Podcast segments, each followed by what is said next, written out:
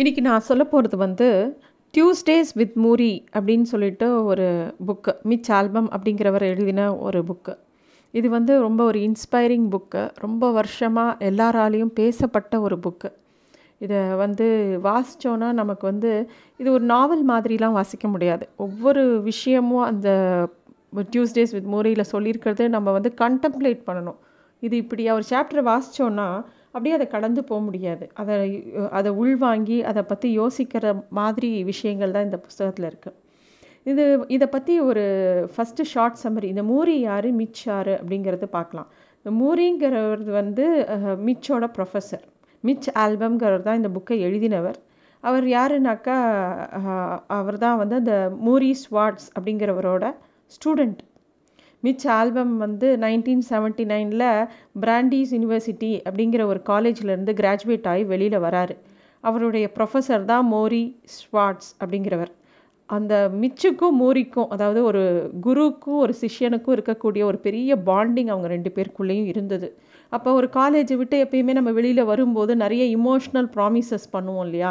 அது மாதிரி மிச் வந்து அவனோட ப்ரொஃபஸரான மூரி கிட்ட ஒரு ப்ராமிஸ் பண்ணுறாரு நான் வந்து எப்பயும் ரெகுலராக உங்களோட டச்சில் இருப்பேன். எப்பயும் உங்கள் கூட பேசுவேன் அப்படிலாம் சொல்கிறாரு அப்போ வந்து ஒரு ப்ரீஃப் கேஸ் கூட அவர் அவரோட குருவுக்கு அவர் வந்து ப்ரெசென்ட் பண்ணுறாரு ஆனால் அவர் வந்து அந்த காலேஜை விட்டு வெளியில் வந்தப்புறம் அவங்களோட ப்ரொஃபஸர் அதாவது மூரியை காண்டாக்ட் பண்ணாரா அப்படின்னு பார்த்தா இல்லை.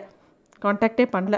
பதினாறு வருஷம் ஓடி போச்சு செவன்ட்டி நைனில் கிராஜுவேட் ஆகிறாரு நைன்டீன் நைன்டி ஃபைவ்ல வரைக்கும் அவர் வந்து காண்டாக்டே பண்ணல. மிச்சு பொறுத்த வரைக்கும் மிச்ச ஆல்பம் பொறுத்த வரைக்கும் தான் வந்து ஒரு சாதாரண வாழ்க்கையை வாழற மாதிரி அவருக்கு தோன்றுறது. தான் வந்து ஒரு பெருசாக வந்து மனசுக்குள்ளே ஒரு ஃபுல்ஃபில்மெண்ட்டே இல்லை. இத்தனைக்கும் அவர் வந்து ஒரு பெரிய ஸ்போர்ட்ஸ் கிரிட்டிக்கு நிறையா ஸ்போர்ட்ஸ் ஆல் இது ஐ மீன் காலம்லாம் எழுதக்கூடிய ஒரு ஆள் அவர். அவர் வந்து அழகான ஒரு பொண்ணை கல்யாணம் பண்ணிட்டுருக்காரு. அவருக்கு பிடிச்ச பொண்ணை கல்யாணம் பண்ணிட்டுருக்காரு. அவரோட நல்ல நிறைய சம்பளம் அவருக்கு. உலகம் ஃபுல்லாக போய் ரிப்போர்ட் பண்ணுறது நிறைய ஸ்போர்ட் ஃபங்க்ஷன்ஸில் போய் விஷயம் கலெக்ட் பண்ணி எழுதுறது இதுதான் அவரோட வேலை. அவருக்கு பிடிச்ச வேலை தான் அவருக்கு பிடிச்ச மாதிரி ஒய்ஃப் தான் அவருக்கு பிடிச்ச மாதிரி குழந்தைகள். லைஃப் நல்லா தான் போயின்ட்டுருக்கு இருந்தாலும் அவர் மனசுக்குள்ளே ஒரு பெரிய குறை இருக்குது அப்போ ஒரு நாள் ராத்திரி என்ன பண்ணுறாரு மிச்ச ஆல்பம் வந்து அப்படியே பொழுது போகாமல் டிவி சேனல் அப்படியே மாற்றிக்கிட்டே இருக்கும்போது திடீர்னு ஒரு ப்ரோக்ராமில் டெட் கோப்பல் அப்படிங்கிறவர் வந்து ஒருத்தரை இன்டர்வியூ பண்ணுறாரு யாருன்னு பார்த்தா இவரோட ஃபேவரேட் ப்ரொஃபஸர் அந்த மூரி ஷ்வாட்ஸை இவருக்கு ரொம்ப ஆச்சரியமாக இருக்குது அவரோட ப்ரொஃபஸரை டிவியில் பார்த்தோன்னே அந்த இன்டர்வியூவை பார்க்குறாரு. அந்த இன்டர்வியூ பார்க்கும்போது ரொம்ப வருத்தமாயிடுது மிச்சுக்கு. என்னென்னா அவரோட ப்ரொஃபஸர் மூரிக்கு ஒரு டிசீஸ் ஏஎல்எஸ் அப்படின்னு சொல்லுவாங்க. அமியோட்ராஃபிக் லேட்ரல் ஸ்லெரோசிஸ் அப்படிங்கிற ஒரு டெக்னிக்கல் டேர்ம் இன்னும் நமக்கு புரிகிற மாதிரி சொல்லணுன்னா நம்ம எல்லாருக்கும் ஸ்டீஃபன் ஹாஃபிக்கிங் தெரியும் இல்லையா? அவர் எப்படி இருந்தார்னு அந்த மாதிரி ஒரு டிசீஸு கொஞ்சம் கொஞ்சமாக உன்னோட எல்லா பார்ட்டும் செயலிழந்து போய் உன்னோட முடிவு இருக்கும் அப்படிங்கிறது தான் அந்த அந்த டிசீஸ் அது அது அந்த மாதிரி ஒரு டிசீஸு அது வந்து மூரிக்கு வந்திருக்கு அப்படிங்கிறத அந்த ப்ரோக்ராமில் தெரிஞ்சுக்கிறாரு மிச் ஆல்பம் அவருக்கு வந்து அந்த இன்டர்வியூ பார்த்த உடனே மனசு பூரா அவரோட ப்ரொஃபஸரை போய் பார்க்கணும் நம்ம ப்ராமிஸ் பண்ணியிருந்தோம் வி வில் கெட் இன் டச்னு சொல்லியிருந்தோம் ஆனால் நம்ம பார்க்கவே இல்லையே அவரை பார்க்கணும் பார்க்கணும் அப்படின்னு நினச்சி அவர் எப்படி காண்டாக்ட் பண்ணுறதுன்னு சொல்லி அந்த ப்ரொடியூசர்கிட்ட பேசி அப்படி இப்படின்னு சொல்லி போய் பார்க்கணுன்னு நினைக்கிறாரு. ஆனால் அவரால் ஃபஸ்ட்டு போய் பார்க்கும்போது அந்த மீட்டிங் வந்து ஒன்றும் சுவாரஸ்யமாக முடியல. என்னமோ தன்னோட லைஃப்பும் மாறி போச்சு அவரோட லைஃப்பும் மாறி போச்சுங்கிற மாதிரி தோன்றுறது அதுக்குள்ளே மிச் வந்து அடுத்த வாரம் வரேன்னு சொல்லிட்டு வராரு. ஆனால் அவரால் போக முடியல. அதுக்குள்ளே அவருக்கு வந்து விம்பிள்டனோட ஒரு மேட்சை வந்து கவர் பண்ணணுங்கிற வேலை வருது. அது வந்து ஜூன் மாதம் ஒரு நைன்டீன் நைன்டி ஃபைவ் அவர் வந்து கிளம்பி போகிறாரு அங்கே போய் அந்த கேமை வந்து அப்படியே ரெக்கார்ட் பண்ணணும்னு போகும்போது அங்கே பார்த்தா அந்த கேம் சுவாரஸ்யமாக இருந்தாலும் பீப்புளோட அக்கறை வந்து எல்லாரும் ஆண்ட்ரே அகாசியும் அங்கே இருக்கக்கூடிய இன்னொரு லேடியும் கல்யாணம் பண்ணிக்கிறது அந்த மாதிரி விஷயத்தில் தான் எல்லோரும் ஃபோக்கஸ் பண்ணுறாங்களே தவிர யாரும் கேமில் ஃபோக்கஸ் பண்ணலன்னு தோன்றுறது. அதை தவிர இவர் எழுதி கொடுத்த அந்த ஆர்டிக்கிளும் பத்திரிக்கையில் போடுறதா இல்லை. அவங்க வேறு ஏதோ ரீசன் சொல்லி அதை தவிர்த்துட்டாங்க. அப்போ தான் மிச்சுக்கு ஒரு விஷயம் புரியறது. நம்ம மூரியோட பேசுறது மூரியோட டைம் ஸ்பெண்ட் பண்ணியிருந்துருக்கலாம் இந்த டயத்தை நம்ம ப்ரொஃபஸரோட டைம் ஸ்பெண்ட் பண்ணியிருந்துருக்கலாம். தேவையில்லாமல் இந்த மேட்ச்சுக்கு நம்ம வந்து விழுந்து அடிச்சுன்னு வந்தோமே. அவர் சொன்னபடி அவருக்கு ப்ராமிஸ் பண்ணபடி அவரையாவது போய் பார்த்து அவரோடையாவது அந்த டைமை ஸ்பெண்ட் பண்ணியிருக்கலாம். அப்படிங்கிறது அவருக்கு தோணித்து. அதாவது முக்கியமான விஷயம் லைஃப்பில் என்ன அப்படிங்கிறது அவருக்கு என்னன்னு தோணுச்சுன்னா நிறைய மனுஷங்க நம்மளை சுற்றி ஏதோ ஒரு அர்த்தமற்ற வாழ்க்கையை வாழ்ந்துட்டுருக்காங்க எல்லாருமே அற தூக்கத்தில் என்னமோ பண்ணிட்டு என்னமோ சம்மந்தமே இல்லாத ஒரு விஷயத்த பண்ணி அதுதான் முக்கியம்னு நினச்சி அது பின்னாடி ஓடின்னு இருக்காங்க அப்படிங்கிற மாதிரியும் அதை தாண்டி வாழ்க்கையில் ஒரு லைஃப்க்கு ஒரு மீனிங் கொடுக்கறது என்ன அப்படின்னா நம்ம மித்தவங்க மேலே அன்பு செய்கிறதையும் நம்மளை சுற்றி இருக்கிற சமுதாயத்துக்கு ஏதாவது ஒரு அர்த்தமுள்ளதாக நம்ம செய்கிறதும் தான் வாழ்க்கையில் ஒரு முக்கியமான பர்பஸ் அப்படிங்கிறது ஃபீல் பண்ணுறாரு மிச்சு. உடனே மிச்சு வந்து மூரியை பார்த்து பேச ஆரம்பிக்கிறாரு. அவங்க ரெண்டு பேருக்குள்ளே ஒரு ஒப்பந்தம் பண்ணிக்கிறாங்க. எவ்ரி டியூஸ்டேஸ் வந்து மிச்சும் மூரியும் பேசிக்கிறது தான் இந்த டியூஸ்டேஸ் வித் மூரி அப்படிங்கிற புக்கோட சாராம்சம். இந்த மூரி நம்ம மிச்சோட லைஃப்பை பற்றி பார்த்தோம். இந்த மூரி யார் அப்படின்னா அந்த மூரி ஸ்வாட்ஸ் வந்து ஒரு ரஷ்யன் ஜூ ஜூயிஷ் இமிக்ரெண்ட்டு அவங்க வந்து ரொம்ப ஏழ்மையான குடும்பம். அவங்க அம்மா அவங்க வீட்டில் யாருமே எழுத படிக்க தெரியாதவங்க. அவங்க அம்மா இறந்து போன டெலகிராமை கூட மூரி தான் அவங்க அப்பாவுக்கு வாசித்து கொடுக்குற மாதிரி இருந்தது. அந்த மாதிரி ஒரு லைஃப் அவருக்கு. ஒரே ஒரு தம்பி டேவிட் இருந்தான். அவனுக்கும் சின்ன வயசுலேயே கால் போலியோ அட்டாக் மாதிரி வந்துடுது. அவங்க அப்பா சார்லி வந்து ரெண்டாவது ஒய்ஃப் ஒருத்தைய கல்யாணம் பண்ணிக்கிட்டா. ஆனால் அவள் ரொம்ப ஈவான்னு சொல்லிட்டு அவங்க அந்த அம்மா வந்து இந்த வழக்கமாக இருக்கக்கூடிய ஸ்டெப் மதர் மாதிரி இல்லாமல் ரொம்ப ஆசையாக அன்பாக மூரியும் அவரோட தம்பி டேவிடையும் பார்த்துக்கிட்டாங்க அவங்க அப்பாவும் வந்து மூரி வந் மூரிக்கும் அவனோட தம்பிக்கும் வந்து இந்த அம்மா மேலே ரொம்ப அட்டாச்மெண்ட் இருக்கணுங்கிறதுக்காக நிறைய விஷயம் பண்ணார். அது முக்கியமாக அவனோட மூரியோட தம்பிக்கு இவ தான் பயாலஜிக்கல் மதர் இல்லைன்னு தெரியக்கூடாது அப்படிங்கிறதுனால மூரிக்கிட்டேயும் சொல்லி வச்சுருந்தார். அவங்கக்கிட்ட சொல்லாத அப்படின்னு சொல்லி. அந்த மாதிரி ஒரு பாண்டிங் க்ரியேட் பண்ணியிருந்தாங்க.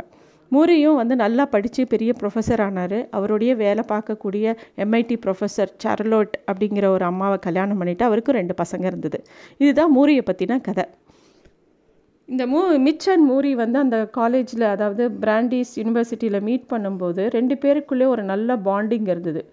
மூரி எப்பயும் மிச்சுக்கிட்ட சொல்லுவாராம் எனக்கு நல்ல பசங்க இருக்காங்க இருந்தாலும் மூணாவதாக ஒரு பிள்ளை இருக்கணும்னு நினச்சேன்னா நீ தான் என் பிள்ளையா உன்னே தான் என் பிள்ளையா அடைய விரும்புகிறேன்னு சொல்லுவாராம்.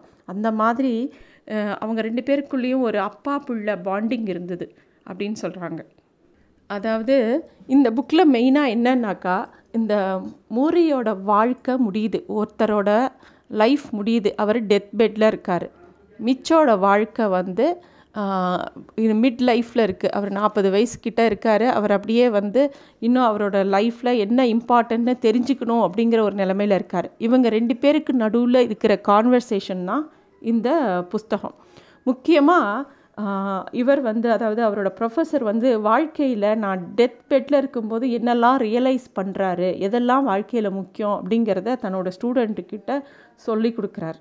அவர் சொல்கிறாரு நம்ம எல்லாருமே நம்ம நம்மளை எல்லாரும் பிரெயின் வாஷ் பண்ணியிருக்காங்க நம்ம நாட்டில். என்ன தெரியுமா? இதாவது நிறைய பணம் சம்பாதிக்கிறது தான் பெரிய விஷயம். நிறைய சொத்து சேர்க்கறது தான் பெரிய விஷயம். நம்ம வந்து எப்போ பாரு நமக்கு நல்லதே நடக்கணும். அப்போ தான் நல்ல விஷயம். இப்படி தான் நம்ம எல்லாரும் சொல்லி கொடுத்துருக்காங்க. ஆனால் என்னோடய பர்ஸ்பெக்டிவில் அதெல்லாம் இப்போ முக்கியம் இல்லைன்னு தோணுது. மணி அண்ட் சக்ஸஸ் வந்து ஓரளவுக்கு தான் ஹாப்பினஸ் கொடுக்கும். ஆனால் ஒரு டெத்து அதாவது கடைசி நிமிஷம் நம்ம வந்து உயிர் போகும் போயிட போகுதுன்னு நினைக்கும்போது அந்த பணமோ சக்ஸஸோ ஒரு பெரிய சந்தோஷத்தை கொடுக்கல. அதை நம்ம திரும்பி கூட பார்க்கறதில்ல. எதை திரும்பி பார்க்குறோம் அப்படின்னா நம்மக்கிட்ட யார் அன்பாக இருக்கா? யார் நல்லதாக ரெண்டு வார்த்தை பேசுகிறா யார் நம்மக்கிட்ட கம்பேஷனேட்டாக இருக்கா? அதை தேடி தான் மனசு போகிறதே தவிர நம்மக்கிட்ட இருக்கிற சாமான்களையோ மெட்டீரியல் திங்ஸை வச்சோ என்கிட்ட இருக்கிற சொத்தையோ நான் திரும்பி கூட பார்க்கல. அப்படின்னு சொல்கிறார் இப்படி அவர் சொல்லவும் மிச்சு வந்து யோசிக்கிறான். மிச்சோட தம்பி பீட்டருக்கு வந்து கேன்சர் அவனோட ரொம்ப நாளாக பேசவே இல்லை. எப்படியாவது பீட்டர்கிட்ட பேசணும்னு ட்ரை பண்ணுறான் ஆனால் பீட்டர் வந்து மிச்சை விட்டு தள்ளி தள்ளி போகிறார் அவர் வந்து ஸ்பெயினில் வாழறாரு. எனக்கு உடம்பு சரியில்லை தான். ஆனால் அதை உங்ககிட்ட பேசணும்னு எனக்கு அவசியம் இல்லை. அப்படிங்கிற மாதிரி அவர் தள்ளி தள்ளி போகிறாரு மிச் வந்து என்ன நினைக்கிறாருன்னா இவ இவரோட ப்ரொஃபஸர் சொல்லி மாதிரி அவர் அவனுக்கு என்னோட அன்பு தான் தேவைப்படும். அவன் கூட கொஞ்சம் நான் டைம் ஸ்பெண்ட் பண்ணணும் அப்படின்னு சொல்லி அவனுக்கு நிறைய மெசேஜஸ் லெட்டர்ஸ்லாம் போடுறார். ஆனால் பீட்டர் இடமே கொடுக்கல. மிச்சம் அதுக்கும் கொஞ்சம் டவுன் ஆகிறாரு ஆனால் இவென்ச்சுவலி அவர் வந்து அவரோட தம்பி வந்து கடைசியில் மிச்சம் அக்செப்ட் பண்ணிட்டு அவர் கூட டைம் ஸ்பெண்ட் பண்ண ஆரம்பிக்கிறார். இந்த மாதிரி பல விஷயம் சொன்ன மோரி ஒரு நாள் இறந்து போகிறார் மோரி இறந்து போன அப்புறம் கூட மிச்சம் என்ன சொல்கிறாரு நான் வந்து இன்னுமே டியூஸ்டேஸில் மோரியோட பேசுகிறேன் எனக்கு எப்போல்லாம் வந்து என்ன எனக்கு லைஃப்பை பற்றின ஒரு பயமோ லைஃப்பை பற்றின ஒரு முடிவு எடுக்க முடியலையோ அப்போலாம் நான் வந்து மோரி தான் நான் பேசுகிறேன் சாவுங்கிறது வந்து லைஃபோட எண்டு கிடையாது. அதே மாதிரி சாவுங்கிறது ஒரு ரிலேஷன்ஷிப்பை பிரேக் பண்ணுறது கிடையாது. சாவுங்கிறது ஒரு மனுஷனோட அந்த உடம்பு தான் போகிறதே தவிர அவங்க கூட நான் வச்சுருக்கிற ஃப்ரெண்ட்ஷிப் வந்து சாவோட போகிறது கிடையாது அப்படின்னு சொல்கிறாரு ரிலேஷன்ஷிப் நெவர் டைஸ் அப்படிங்கிறாரு. ரெண்டாவது இந்த மூணு இதில் இந்த டியூஸ்டேஸ் வித் மூரியில் நம்ம மூணு முக்கியமான பாயிண்ட் தெரிஞ்சுக்கணும். ஃபஸ்ட்டு வந்து உங்களோட இமோஷன்ஸை கம்ப்ளீட்டாக வாழ்ந்துடுங்க அப்படிங்கிறாரு. Enjoy your emotion to the fullest அப்படிங்கிறார். அது என்ன சொல்ல வர்றாருன்னா இவங்க ஒரு இந்த மிச்சு வந்து ஒரு தடவை என்ன பண்ணுறாரு மூரியோட பேசிகிட்டே இருக்கும்போது அவரோட ப்ரொஃபஸர் திடீர்னு அழ ஆரம்பிக்கிறாரு. மிச்சுக்கு ரொம்ப சங்கடமாக போயிடுது. என்னடா அது இவ்வளோ பெரியவர் அழறாரு அப்படின்னு. அப்புறம் மூரி கண்ணை தடிச்சுன்னு சொல்கிறாரு எனக்கு இப்போ அழணும்னு தோன்றது நான் அழறேன். உன் முன்னாடி நான் அழறதுக்கு நான் வைக்கப்படலை. நமக்கு வந்து இது மாதிரி தான் நம்ம நம்மளோட இமோஷன்ஸை எல்லார்கிட்டேருந்தும் மறைச்சி மறைச்சி மறைச்சி நம்ம வாழ்க்கையில் நிறைய விஷயத்த இழந்துடுறோம். உங்களுக்கு எங்கே சிரிக்கணும்னு தோணுதோ சிரிங்க. எங்கே அழணும்னு தோணுதோ அழுங்க. தப்பு கிடையாது. அப்படிங்கிறத மிச்சுக்கு புரிய வைக்கிறாரு. அதே மாதிரி இன்னொரு முக்கியமான பாயிண்ட் சொல்கிறாரு எப்பயுமே டோன்ட் எவர் செட்டில் ஃபார் சப்ஸ்டியூட்ஸுங்கிறாரு சப்ஸ்டியூட்ஸ்னால் ஒரு விஷயத்துக்கு பதிலாக இன்னொரு விஷயத்தை வச்சு உன் வாழ்க்கையை நிரப்பிக்காத அப்படிங்கிறார். இது ஒரு பெரிய விஷயம். ஏன்னா நம்ம எல்லாருமே அவர் என்ன சொல்கிறாரு முக்கியமாக மோரி என்ன சொல்கிறாருன்னா நம்ம எல்லாருமே நம்ம வாழ்க்கையில் ஒரு அன்பை தான் தேடுறோம். ஆனால் அந்த அன்பு கிடைக்காதனால அதை ஒரு பொருளால் நம்ம வந்து மறைச்சிக்கிறோம் அப்படிங்கிறார். நம்ம ஒரு ஃப்ரெண்டை பார்க்க போகும்போதோ எதை பார்க்கும்போதோ உனக்கு தெரியுமா? நான் என்ன வச்சுருக்கேன் தெரியுமா? நான் இது வச்சுருக்கேன் அது வச்சுருக்கேன் நான் வீடு வாங்கிட்டேன் நான் கார் வாங்கிட்டேன் நான் புதுசாக பொம்மை வாங்கியிருக்கேன் அப்படின்னு சொல்கிறவங்கள பார்த்து நீ பரிதாபப்படு. ஏன்னா அவங்களுக்கு ஏதோ ஒன்று முக்கியமான அன்பு கிடைக்கல. அந்த அன்பை வந்து ஒரு பொருள் மேலே அவங்க திசை திருப்பி அந்த பொருள் பின்னாடியோ ஒரு விஷயத்து பின்னாடியோ ரொம்ப போகிறாங்க மனுஷங்க பின்னாடி வராமல் ஒரு பொருள் பின்னாடி போகிறவங்கள பார்த்து பரிதாபப்படு. ஏன்னா எப்பயுமே பணமோ பவரோ அன்பை வந்து அன்பையோ ஒரு கம்பேஷனையோ ஈடு செய்யவே முடியாது. கடைசியாக செத்து போகும்போது அன்பு தான் தேவை. பணமோ பவரோ தேவையே கிடையாது. அப்படின்னு சொல்லி அவர் அதை வந்து மூரி ரொம்ப ஆணித்தரமாக மிச்சுக்கு புரிய வைக்கிறார். கடைசியாக ஒரு பாயிண்ட் சொல்கிறார் love each other or perish அப்படிங்கிறார். ஒருத்தர் ஒருத்தர் அன்பு செய்யுங்க. இல்லைன்னா உயிரோடு இருக்கிறதே வேஸ்ட்டு அப்படிங்கிறது தான் அவர் முக்கியமாக சொன்ன ஒரு விஷயம். இது இதெல்லாம் தான் மிச்ச ஆல்பம் தன்னோட வாழ்க்கையில் அதுக்கப்புறமா அப்ளை பண்ணி அதுக்கப்புறம் நிறைய மோட்டிவேஷ்னல் புக் எழுதினாலும் அவருக்கு வந்து இந்த டியூஸ்டேஸ் வித் மோரி அவர் ப்ரொஃபஸரோட அந்த கடைசி முப்பத்தி நாலு வாரம் கிட்ட அவர் வந்து அவர் ப்ரொஃபஸர் கிட்ட பேசியிருக்கார். அதில் வந்து அவர் பதிவு பண்ணின விஷயங்கள் தான் இந்த புக்கு இதில் நிறைய வார்த்தைகள் ரொம்ப மனசு தொடுற மாதிரி இருக்குது அவர் என்ன சொல்கிறாரு நீ மொதல் ஒன்று அக்செப்ட் பண்ணிக்கோ. அது அண்ட் அது அதுபடி வாழு அப்படிங்கிறார். அது ஒரு முக்கியமான பாயிண்ட்டு அந்த முக்கியமான உண்மை என்னென்னா the truth is once you learn how to die you learn how to to live அப்படின்னு சொல்கிறாரு அதே மாதிரி I like myself better better when I am with you அப்படிங்கிறார். ஒருத்தரோட நம்ம இருக்கும்போது நமக்கே நம்மளை ரொம்ப பிடிக்க ஆரம்பிக்கும் அப்படிங்கிறார். அதே மாதிரி ஒரு விஷயத்த டக்குன்னு விட்டுறாத அதே சமயம் ஒரே விஷயத்த ரொம்ப நாள் பிடிச்சிட்டு இருக்காத அப்படிங்கிறார். Don't let go too soon but don't hold on too long அப்படிங்கிறார். Don't cling to things because everything is impermanent அப்படிங்கிறார். எதை மேலேயே ரொம்ப பற்று வைக்காத எதுவுமே ரொம்ப பர்மனண்ட் கிடையாது அப்படிங்கிறார். இந்த புஸ்தகம் கிட்டத்தட்ட நாற்பது லாங்குவேஜஸில் ட்ரான்ஸ்லேட் பண்ணப்பட்டிருக்கு. இந்த புக்கை வந்து நிதானமாக படிக்கணும் புரிஞ்சு படிக்கணும் உள்வாங்கி படிக்கணும். Thank you.